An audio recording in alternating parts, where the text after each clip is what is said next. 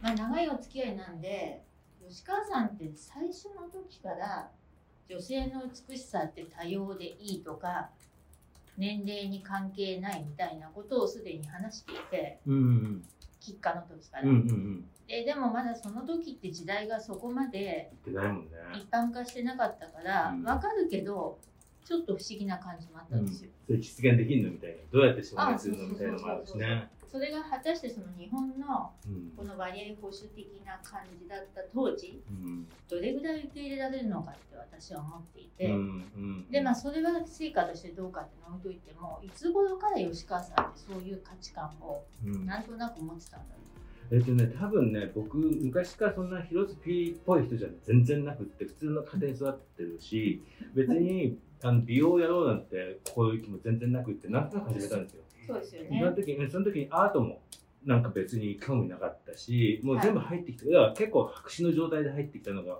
逆に良かったのかなと思って。えっと白紙の状態で美容業界に入ってそうそうそう。しかも、何がきっかけでした？え？いや、えっとね、試験のない学校はどこかないかなと思って、勉強したくなかったんですよ。あそうだそうだ、うん。それで文化でしたっけ？そしてね、あのね、渋谷のね、はい渋谷のなんとかっていう美容学校に行ったんです。あそうだそうだ、うん。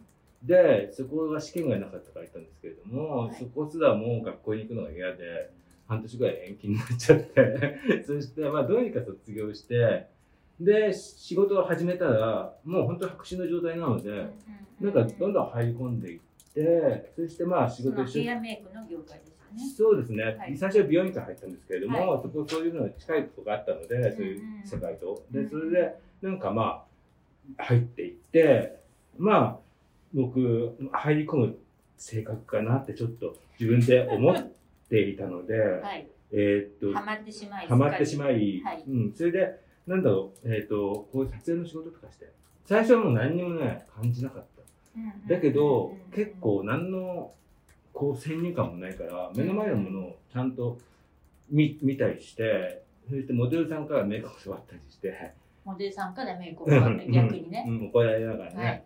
でなんかそういうふうにしてるうちになんか一個一個ちょっとずつ気がつくんですよ。女性の美しさってなんだろうとか、うん。あとなんでこんな粉をいっぱいはたくのかなとか 撮影で。うんうん。で、なんか粉はたいてカピカピになって、だけどそれが写真写りがいいからって言ってやってて、はい、なんか、違うんじゃないか、うん、全然ね、どっかはい。違和感があったんですよ。はい。それとかね、あと、まあ、えーっと、例えば、毎日、僕気が弱いから、やっぱりその自分のスタイルっていうのには憧れるけど、だけど、毎日違うモデルが来て、毎日違うモデルが、なんか、なんか、こう、いろんなリクエストしながら、はいそこに従ってメイクしてるうちに、うん、なんか自分のスタイルに組み込むっていうことの不自然さもすごい感じちゃう。そのスタイルっていうのはメイクのスタイメルイクのスタイル。はいはいうん。で、考自える然で。あると、うん。はいそんな要素もあったりとかして、はい。いろんな違った要素がわーっと集まってきたときに、はい。パズルみたいに一つになって、はい。じゃあなんで撮影の時に毎日毎日違うモデルが来て、違う顔してて、そして僕がもしそこで同じメイクしたらそれ不自然だよなって。うんなんか違う顔の人たちが来る意味ってなんだろうって思った時に、はい。なんかやっぱりみんな違う良さがある。よくあるじゃないですか、明日のモデル、今日のうまくいったモデル、こんなメイクしたから、明日もそれ引きずっちゃいそうな感じ。うん。で、だけど、ね。うんだけどそれってね、役に立たないんですよ。結構邪魔になったりして。あー結果的うんに結果的撮っに。てみると。うん良い写真になっていない、そう、っていうかねうん、綺麗にもならない、その人が。うんなんか昨日のモデルさんみたいなメイクしても綺麗にならない。それとかあと、そうあそういう顔が好きだからって言って、そういうモデルを集め始めても、うん。なんか楽しくもないし。うんうん。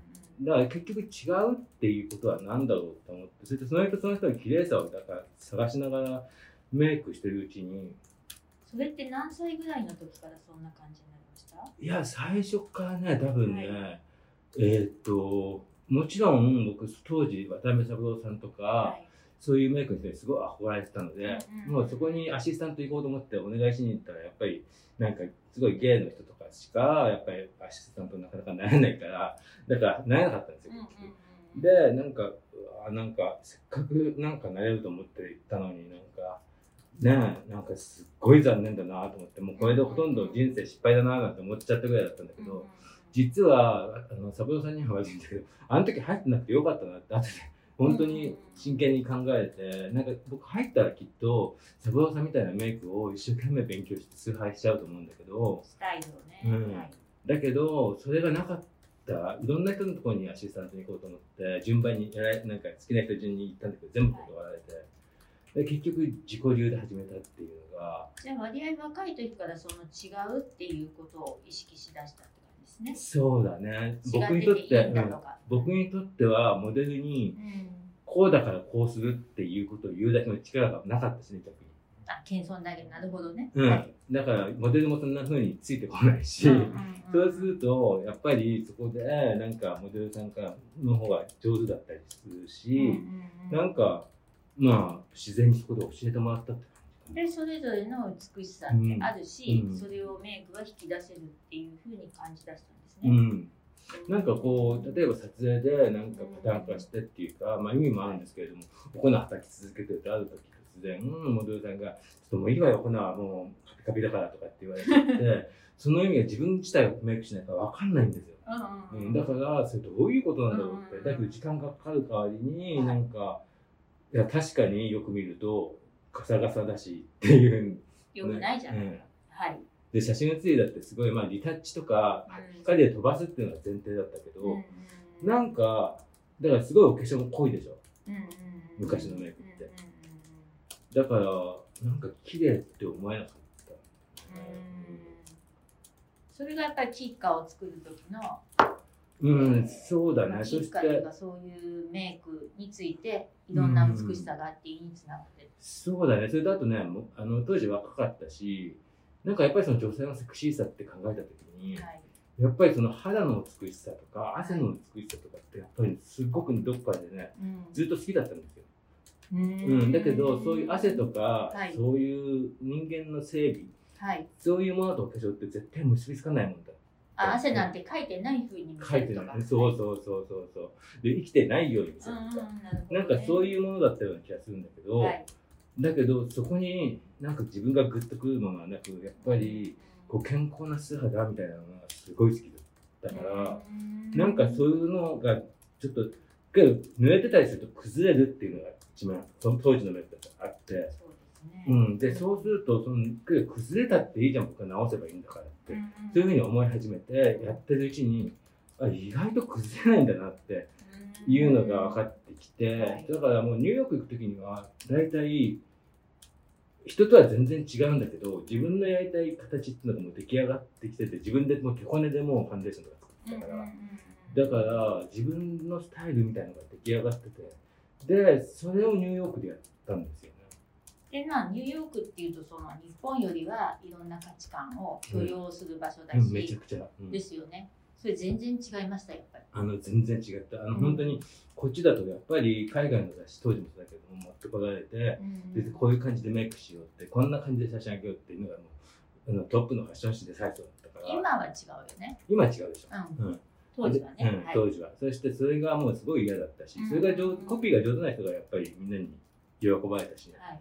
でなんだろう、えっと、やっぱりニューヨークに行って当時ケビン・オーコンとかそういう時代だったからやっぱり粉の時代だったんですよでなんだろう僕がメイクしてすごいもうなんかもうツヤッツヤのメイクとかしてたらなんかまあ例えばまあ最初にまあいろいろあってもうすごい違うからスタイルが違うからあっという間に結構トップフォトグラファーとできるようになっちゃって。うんうんうん。で、なんかミッシェル・コンテとかそういう人たちと仕事するようになったんですけども、えっと、まあ彼なんか2チームぐらい一緒にまとめて連れてって撮影をずっと2週間ぐらい撮ってるとかあるんですけれども、隣のメイクさんが僕の、えっと、ポラロイドとか見るわけですけれども、はい。何使ってるかわかんない。うんうんうん。何？あれはすごいみたいうな。ん、何使ってんのって話になって、うんうんで僕は教えないしそういうのが秘密ってみんな分かってるから彼もあミシェルも全然絶対それはちょっと言えないとかって言ってだけどすごい何使ってるのか聞きたかったんだけどみたいな話、なんかもう本当に一目で違っていてもうそれの綺麗さってやっぱりうん。当時はもうある意味何なのこれっていう感何だったんでしょう、うん。それは。じいやあの真逆油。うーん。うん。その粉っぽさではなく、艶っぽさだったそうみんなみんな粉だったんですよ。うん。で、この間から、あの、ノーマルエクスポージャーで撮ると肌がすごい汚く見えるから、だから飛ばして撮る。で、ミッシェルとかは、まあそういうのももちろんできるんですけれども、まあ僕の肌を見たときに、すごい生っぽく撮ってくれて、なんかまそれがさっきおっしゃった人間の汗とか肌を生かすっていう吉川さんの考えなんですね。そうですね。だからそれをファッションにくっつけちゃったから、うなんかまあ、えーっと、そのまま全然、えーっと、バーンとうん。あっという間にいってしまい。でそういうこうメイクアップアーティスト的な世界でうん。すごく上り詰めていかれたのに、うん一方で自分のブランドをこうディレクターとして関わって作ったわけですよね。そうだね。なんか途中でね、やっぱりね、まあ、あの当時40、40歳ちょっと過ぎ、40歳ぐらい。で、最高に調子良かったのが僕はやっぱり43ぐらいまでだと思うんですよ。やっぱりその後視力が落ちてきて、で、なんかそれまではね、やっぱり技術もあって、そのはい。そして、そういうあの技術って、ライナーとか何でも、フリーハンドでもすごい何でもかけちゃうような技術があって、それで、なんかそういうふうな、えっ、と、新しいスタイルを持ってたし、はい。なんかすっごい自由だったんですよ。本当に誰と会っても、はい。なんか自分のアイデアポンと、なんかこう、その時に出たアイデアをメイクで、こう表現できちゃう、はい。みたいなのがすごいあったんだけど、はい。だんだんね、メイクしにくいなってすごく思ってきて、自分で分かったんだ。分かった。あのね、最初はね、視力が落ちたってし分かんなくて、うんうんなんか見えないし、うんなんか失敗するしってんで、なんかね、すごい不自由だったんですよ。43歳ぐらいか。うん。はいで、まあ今は慣れちゃったから、その見えなくても全然できますけれども、はい。えっと、当時はやっぱりすごい調子が悪いなって思っちゃって、まあいろいろそういうのもありつつ、はい。えっと、なんかその当時、なんかやっぱり世界一のメイクアップアーティストになりたいとかってふうに思ってたんですけれども、はい。どうせ世界一なんてなってったらなんなくたっていつかすぐ落とされて、はい。そんなことにこだわってる自分はなんかすごいもう全然幸せじゃないなって思っちゃって、うん、で、なんかもうそこからやめちゃったんですよ、それが43歳ぐらいですか？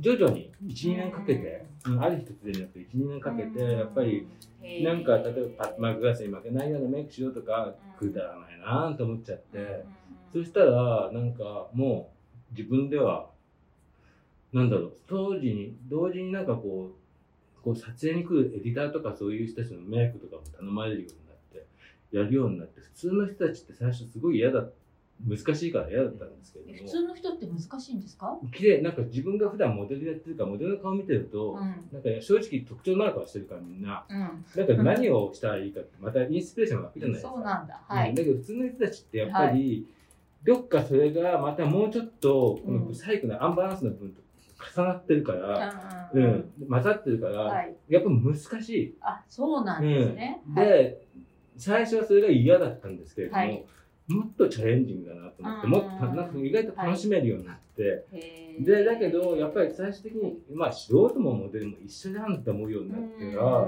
ん。だけどなんかまあ日本に来てはい。もう本当はあんま来なかったんですけど日本に来た時に、なんか日本が、まあ、ずっとそうですけれどもすごい粉っぽい化粧のだったんですよ。渋谷とか歩いても、まだ続いてたんですうん、ね。2002年ぐらい。はい。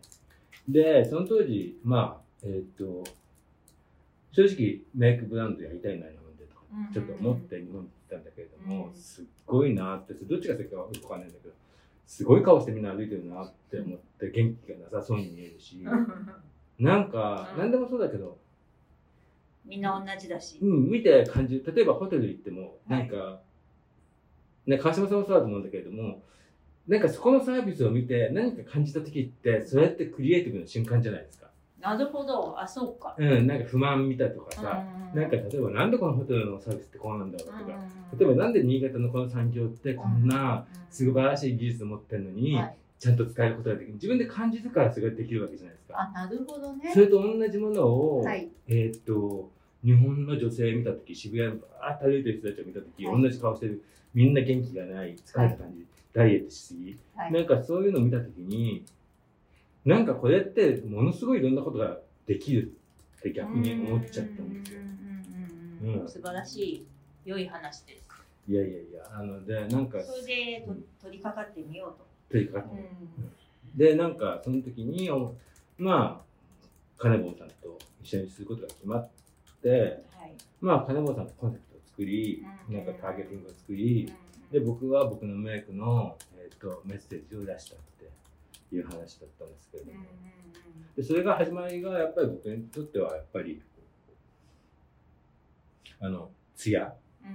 要するにまずは最初になんかあまりにもマットなのでその艶って何かって言ったら人間らしい質感ですよね。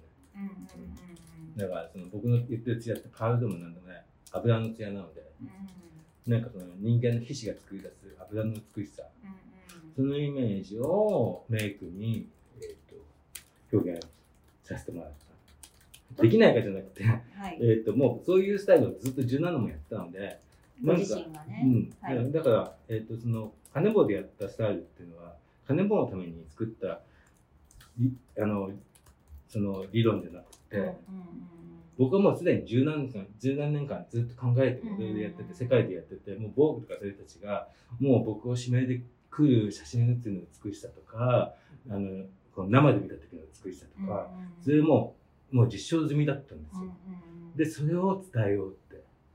それでも企業の人とかって絵ってのなかったんですか？企業の人たちはうん。当時見たことない、うんうん。見たことないってこと自体が、うん。もう売れるって簡単に思っちゃったあ見たことないから売れるって思ってくれたの？の。うん、よかったじゃない。いやだけどね、うん。見たことないから難しいっていうアイデアがなさすぎて。ああそうなんだ,、うん。だから逆に逆だね。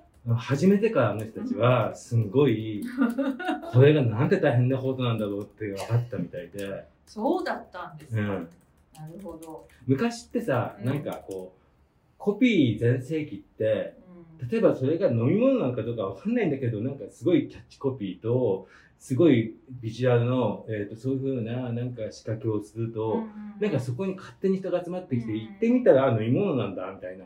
そんな時代あったじゃないですか。そうですね、うん。90年代ぐらいまで、ね、そうそうそうそう、はい。だからそういう世代でずっと育ってきてる人たちだから、金子さん。そうですね。だから、それ他企業も一緒だよ、うん、うだから見たことないものに関して、んはい、うわ金になるみたいな。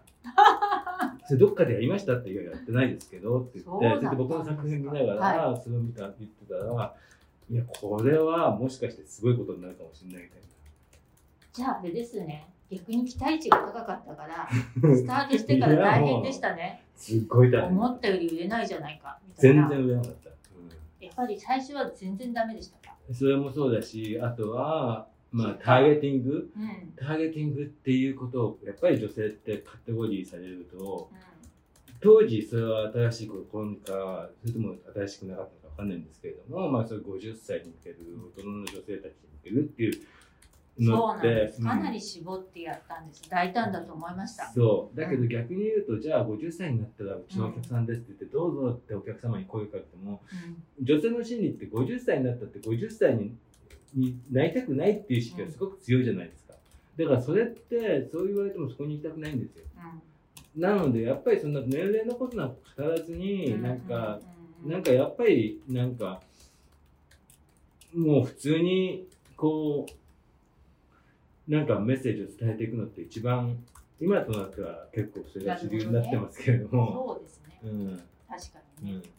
んそこはちょっと違ったのかもしれないね。そう。だけどね当時はやっぱりすごいそういう年齢分けっていうの今でもね雑誌とかまだ残ってますけど。やりますね。うん。年齢、世代、年代マーケティングっていうそでもまあそういうのはあまり通用しないってこともなんとなく吉川さんの中うで僕はもう完全にもうねいやもうちょっと女性の受け手ののなんだろう気持ちの方が賛同できるなってすごく企業のメッセージってすごいなんかこう企業サイドだなって思ってなんか。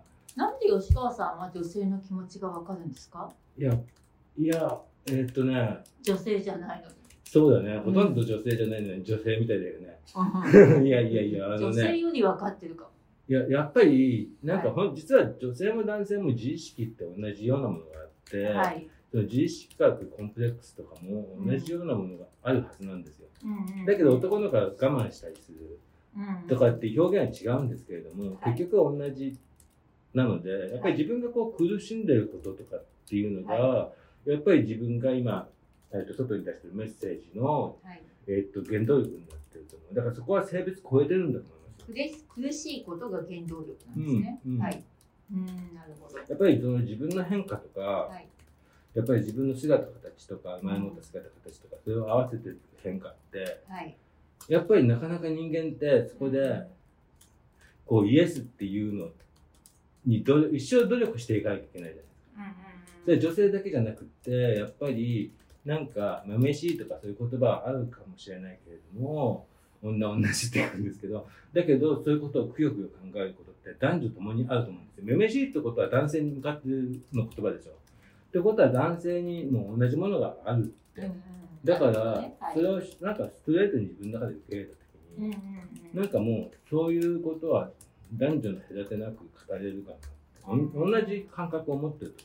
うん、それをきちんと見つめることうが、ん。相手の気持ちが分かることになっていくんじゃない、うん。だからまあ強がりを言う人がいてもいいと思うんですけれども、男性でも。だけど、やっぱり、なんかまあ元は一緒だよねっていうところがすごく自分の中にあるかな。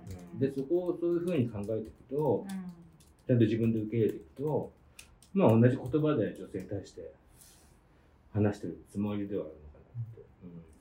そんな中で今回、まあ、コロコロナの前から企画されてたと思うんでうん。すが、うんアンミックスを自分で自分で全部立ち上げるっていう時に考えられたことってどんなことえっとね、いろんな企業ともやっぱり話したんですけれども、うんそうか企業からのお誘いもあったんですねう。ん、だけど、うんやっぱりなんだろう企業とやると僕のアイデアはやってきたことをやっぱり何か期待して話が始まるんでしょうけどはいだけどそこに企業の考えをぶつけてくるわけですよね。はいでそれが全然違っててもどっかで交渉できるんじゃないかって思っていてだけどそれってイエスって言ったらなんかもう一回やる必要がないなって思っちゃう感じ。どういうこと言ってくるんですか企業は？いや例えば？例えばそのなんかうちちょっと粉をもうちょっと粉とかを売りたいんで、うん。なんかこうそのなんかこうその艶っぽい感じをもうちょっとマットとかそういうのも合わせてなんかできませんかねみたいな。なんかなんかそういうふうな作るものとかをリクエストしてきたりとかすると、なんだろう。その作るものとメッセージがもう完全にい僕の場合つながってるんだけれども、なんかその辺がう。んマーケティングで入ってきた意見で話しちゃうから、自分たちのビジネスとして話しちゃうから、そうすると、なんかそういうやりたいことをこう2つ合わせることって難しいよね。って自分の中で、何人かと話した時にすごい思って、だからこれは思想と商品がきちんと合致してるってことですね。そうそう、僕の場合。だから、えー、とそこに何か他の考えとか、うん似てるようでも違ってたりするものとか、はい。んなんかそういうものってね、混ざらないんですよ。うん。なんか例えば、なんかその当時のなんか渦作る時の人たちとも会いましたけれども、なんかやっぱりその、なんだろう、そこに彼らが僕の商品を入れようと思っても、彼らのフィロソフィーをその上に乗っけると、僕と近いようでも、話すとやっぱもっと男っぽいんですよ。違う。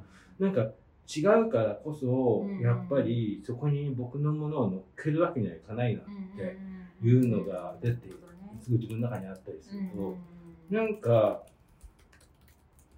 それが近くても遠くても全部ノーなんだって思っちゃって、うん。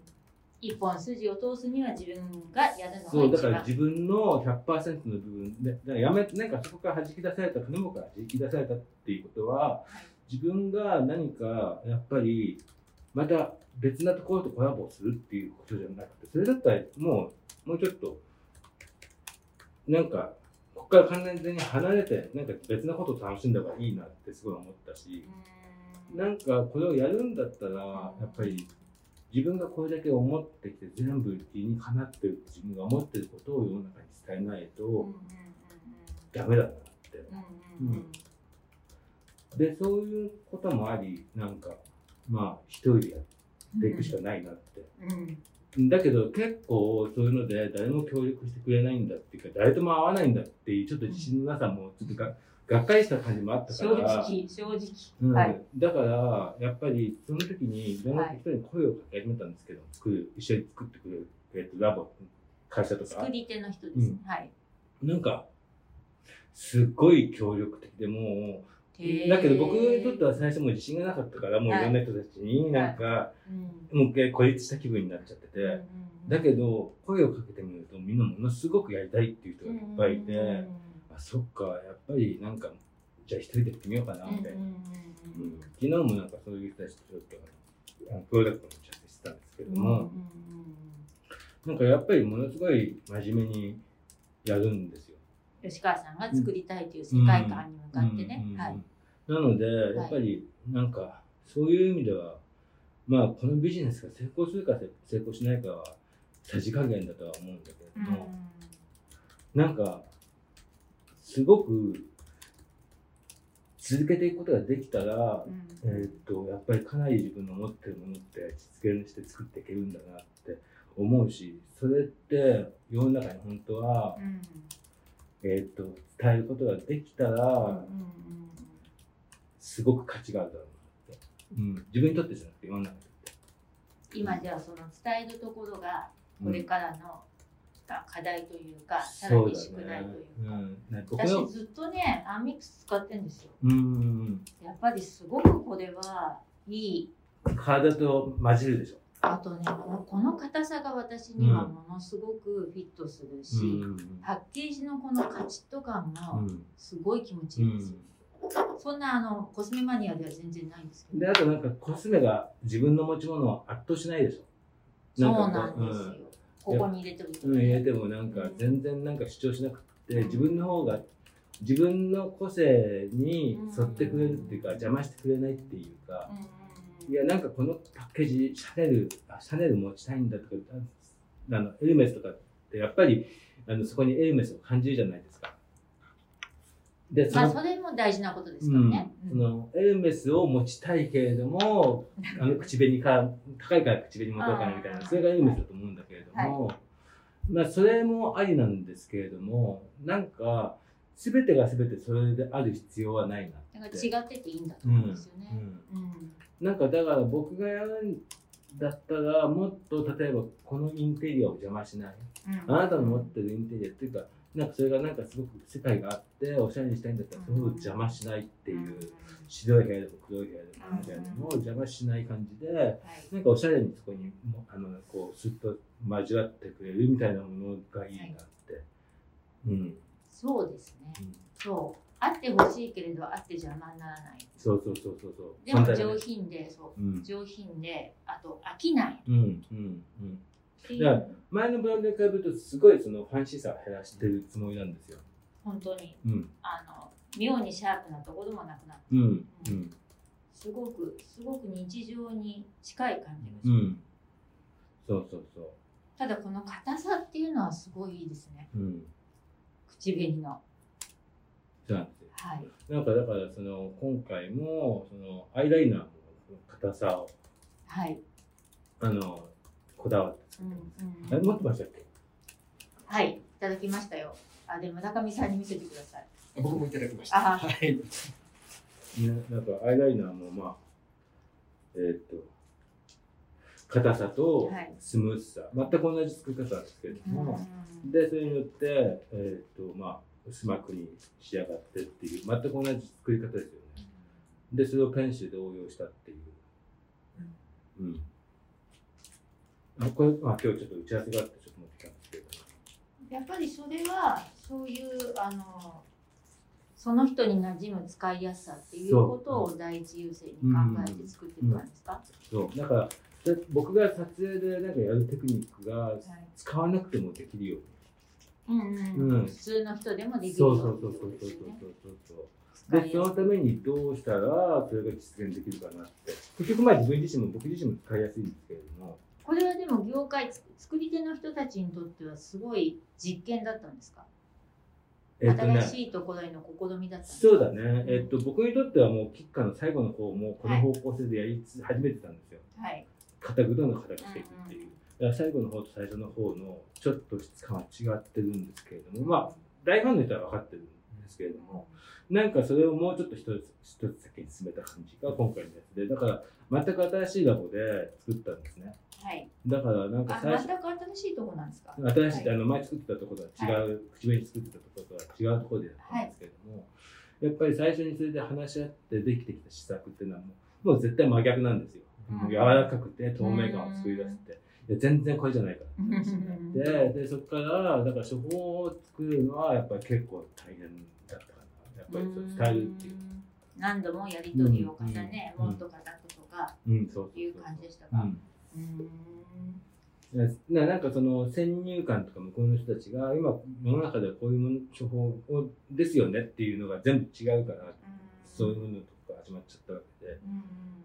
まあそれはだけどずっとカネボンの時からそういうことばっかりだったからある意味ある意味僕にとっては全然だからって言ってなんかこうびっくりしてなんかどうしようかなってことはなくなんか、まあとにかくちょっとちゃんとなんか伝えてって当時いつデビューできるのか分かんない状態だったからもう本当はね1年以上前にデビューするつもりだったんですけど、うん。コロナに伸び伸びになってたのうん。で、うん。まずはワンアイテムからのデビューでしたよね。それも新しいですよね。そうですね。うん。あのーなんかキッカって逆に言うとくフルアイテムでスタートして口紅17色とかあってもうすごかったんですよ。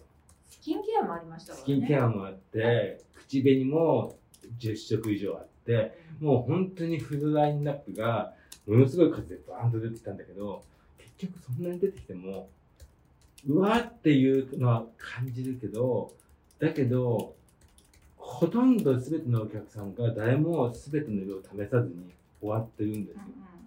なんか、なんて無駄なんだろうってすごく思っていて、なんか、それで、しかも、本当の意味でのコミュニケーションって全然お客様とのコミュニケーションって取れてないなってすごい感じたんですよ。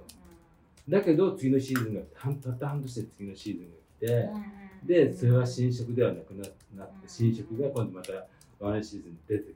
そうすると、その、うわーっとデビューしたもう、もう、60 SKU ぐらいのものが、一気に全シーズンのものになっちゃうんですよ。そう、古いものになっちゃうんですよね。そう。ですすごいすっもったいななって思っていて、で、僕のブランドは、まあ、カネボンの中でも最初は、えっ、と、新しいシーズンに対して作る、えっ、と、えっ、と、SKU の数がすごい多いところから始まったんですけれども、なんか最後の方にはめちゃくちゃ減らすようになってきてて、なんか、なんか、口紅、じゃないや、えっ、と、リップグロス最後発売するときも、じゃあ、えっ、と、今回とカンとリップグロス3色でスタートしますよ。たった3色で、普通だって僕10色ぐらい出さないんですかってずっと言われるんだけど、10色出したって売れないじゃないですかって話になって、向こう見たらその方が早く、なんかスタート感が出るからっていつもそればっかり言うんだけど、う んまあ、ファッションもそういうことだからね。うん、だから、お客様は本当にそう思ってるのかどうか。そう。で、10色も、うわーってのは感じるんだけれども、うん結局見れてない。うんで、結局そのシーズンに買わないとね、どうするかって言ったら、後でもう一回再注目することってなくって。この中でこの一色買って、うんそれでそのシーズンはもう振り返んないんですよ。確かうん。に。そうね。うん。で、そんなビジネス、意味ないなって思って、はい。僕にとってはね、はい。意味ないなって思って、いなんか一色一色伝えてあげたいなとか、洋服め洋服業界もなんかだんだんこういうふうに季節がめちゃくちゃになってくるとなんかシーズンごとのアイテムっていうよりも月々に出してくるってことがどんどん出てきたじゃないですかそうなんです。いいことだと思って。すごくいいよね、でそういうふうになってきた方が例えば9月に秋冬物冬物まで出てきて、まあ、昔だったら毛皮まで出てきて絶対ベタベタしたこの手に毛皮通したくないよなみたい本な当本当。ねやってたやってた。ねうんなんかそれと同じで口紅とかがもう深いボルドーが7月に8月のお末に出てもつけないでしょ、ううん。ん。もうちょっとなんか1ヶ月か2ヶ月経ってからなんかそろそろそういう洋服の着たい気分になってそれと合わせていくよねっていうことになった時になんかそういう時にパッと新鮮な気持ちで出てきて出て試して買うっていう。新商品がいらないってことじゃないんですよね。うん、新商品がいらないってことずっと定番じゃゃないんだけれど、うんあんなに大量なものを業界一斉でうん出す必要はないってことですよね。。うんそれをまあアンミックスでは実験的に始められていて、そうだね。ううんん。で、なんかやっぱりその、なんだろう、出資者もいないこのちっちゃいブランドの中で、はい。なんか、例えばまあシーズンごとのに出していくとなると、大体どこもそうだと思うんですけれども、4月に新なんかバーッと出したときに、はい。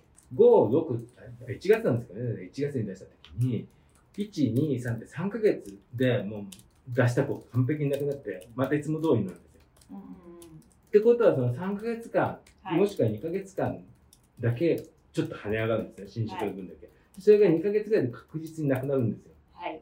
だけど、そうしたら、あとはまた、その時にいろんなことをなんか、はいえっと、スキンケアとかいろんなものを売るのが今までのビジネスなんですけれども、うなんか、はい。えっと、やっぱり、僕が同じ SKU6 個ぐらい作ってても、半シーズンで、毎月出すと、毎月跳ねるんですよ。うんうん。ちゃんと伝えられるし。うんうんうん。そうすると、売り方の話を今そしてますねはい。そうすると、なんか一色一色でコミュニケーションができているし、そっかそっか。うん。きめ細かくね。そうそうそうそうそう。で、昔みたいに、なんか、広告を打つっていうのが、効果はあるかもしれないけれども、でもっと効果があることって、もっとドラマチックじゃないことになってきてるなって、すごく最近思っていて、うんうんなんか、その毎月出すってやり方って、うんアンミックスが初めてですか？業界。うん、多分、そうでもない。初めて。あんまり聞いたことない。ですねそれ素晴らしいですね。うん。先駆者じゃないですか。いやいやいやいや、だけどそれしかやり方はなかった。で、やってみたら意外と手応え良かった。今のところはすごいあったなって、うん。思います丁ね。寧に伝えられるし、うん、そんな一挙に大ヒットはしないにせよ、うん。お客さんもついてくる。そうだね。うん。うん、物の入れ方も見えるし、例えば今すっごいおかしいのが、うん。口紅。何がおかしいんですか？出したじゃないですか。はい。4月。で、これってすんごい失敗しちゃったのが一つあって、うん硬いでしょ？硬い。で、硬くて滑るから薄膜でふっとつくじゃないですか。これなくならないでしょ？そうなんですよ。すごいなくならないんですよ。リピートがないんですよ、うん今んとこ。だから売れた数が、今、口紅を買った人の数ってもう今はっきり分かってて、何人が口紅買ったかって分かるんですよ。いや、本当そう思った。うん。これはね、嬉しいけど減らない。うん。で、それも今いろいろね考えてて、まあこれから先開業したいなとは思ってるんですけども、それは。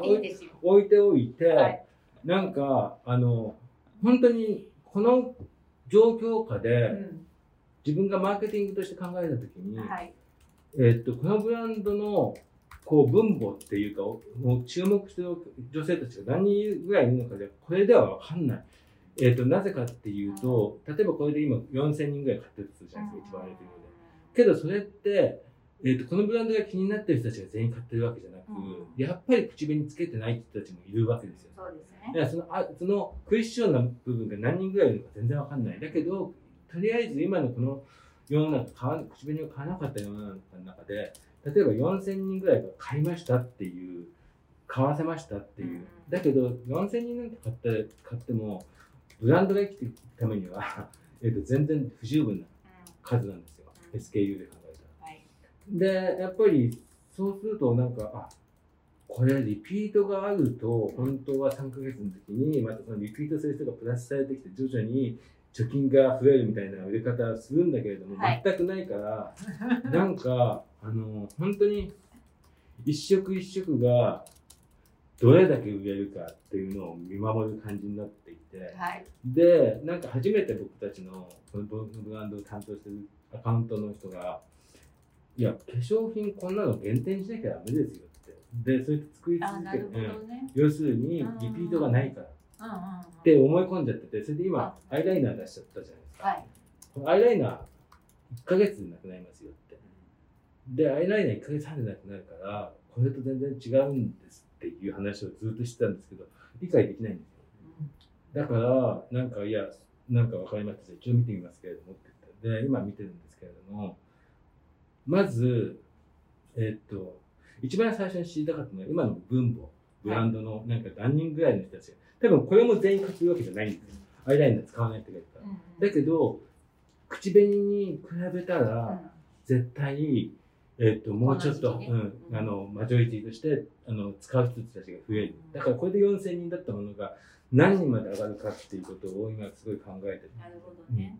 だからこれが多分1ヶ月、2ヶ月ぐらいでわかるんじゃないかなって思っていて、で、それがリピートしてくるから、まあビジネスとしてはこれが助けてくれるとは思うんですけれども、ブなんかランドファンになってくれる。うん、ねそうそうそう。やっぱりその、なんだろう。これもそうなんですけれども、その、たった、たったちっちゃいこだわりだけど、それをきちんと伝えられる。これしか出してないから。っていう、なんかやっぱり、ほんのちょっとしか出さないと、それが逆に、すごく強いなって。今回これと、あとは口紅に出しただけなんですけれども、えっと、発表会やる人たちで、何人かが、こんな少ししか出さないんだったら、えっと、やって人を集める自信ありませんって言われちゃって、いや、え、ごめんなさい。それ誰が言ったんですか？いや、うちの売り場の人？うんうちのブランド、いや、うちのブランドの、はい。やっぱりそれで、この発表会をあ、発表会でね、人を呼べる自信がない。な。ごめんで、いやいやいやいや、うん。えっと、これ、今までのそういうのとは全然違うっていうところを僕が全部企画するから、それ読んでから言ってくださいよって言って、そして、なんか、読んでも、えっと、もうこれ1個だからちょっとわかんない。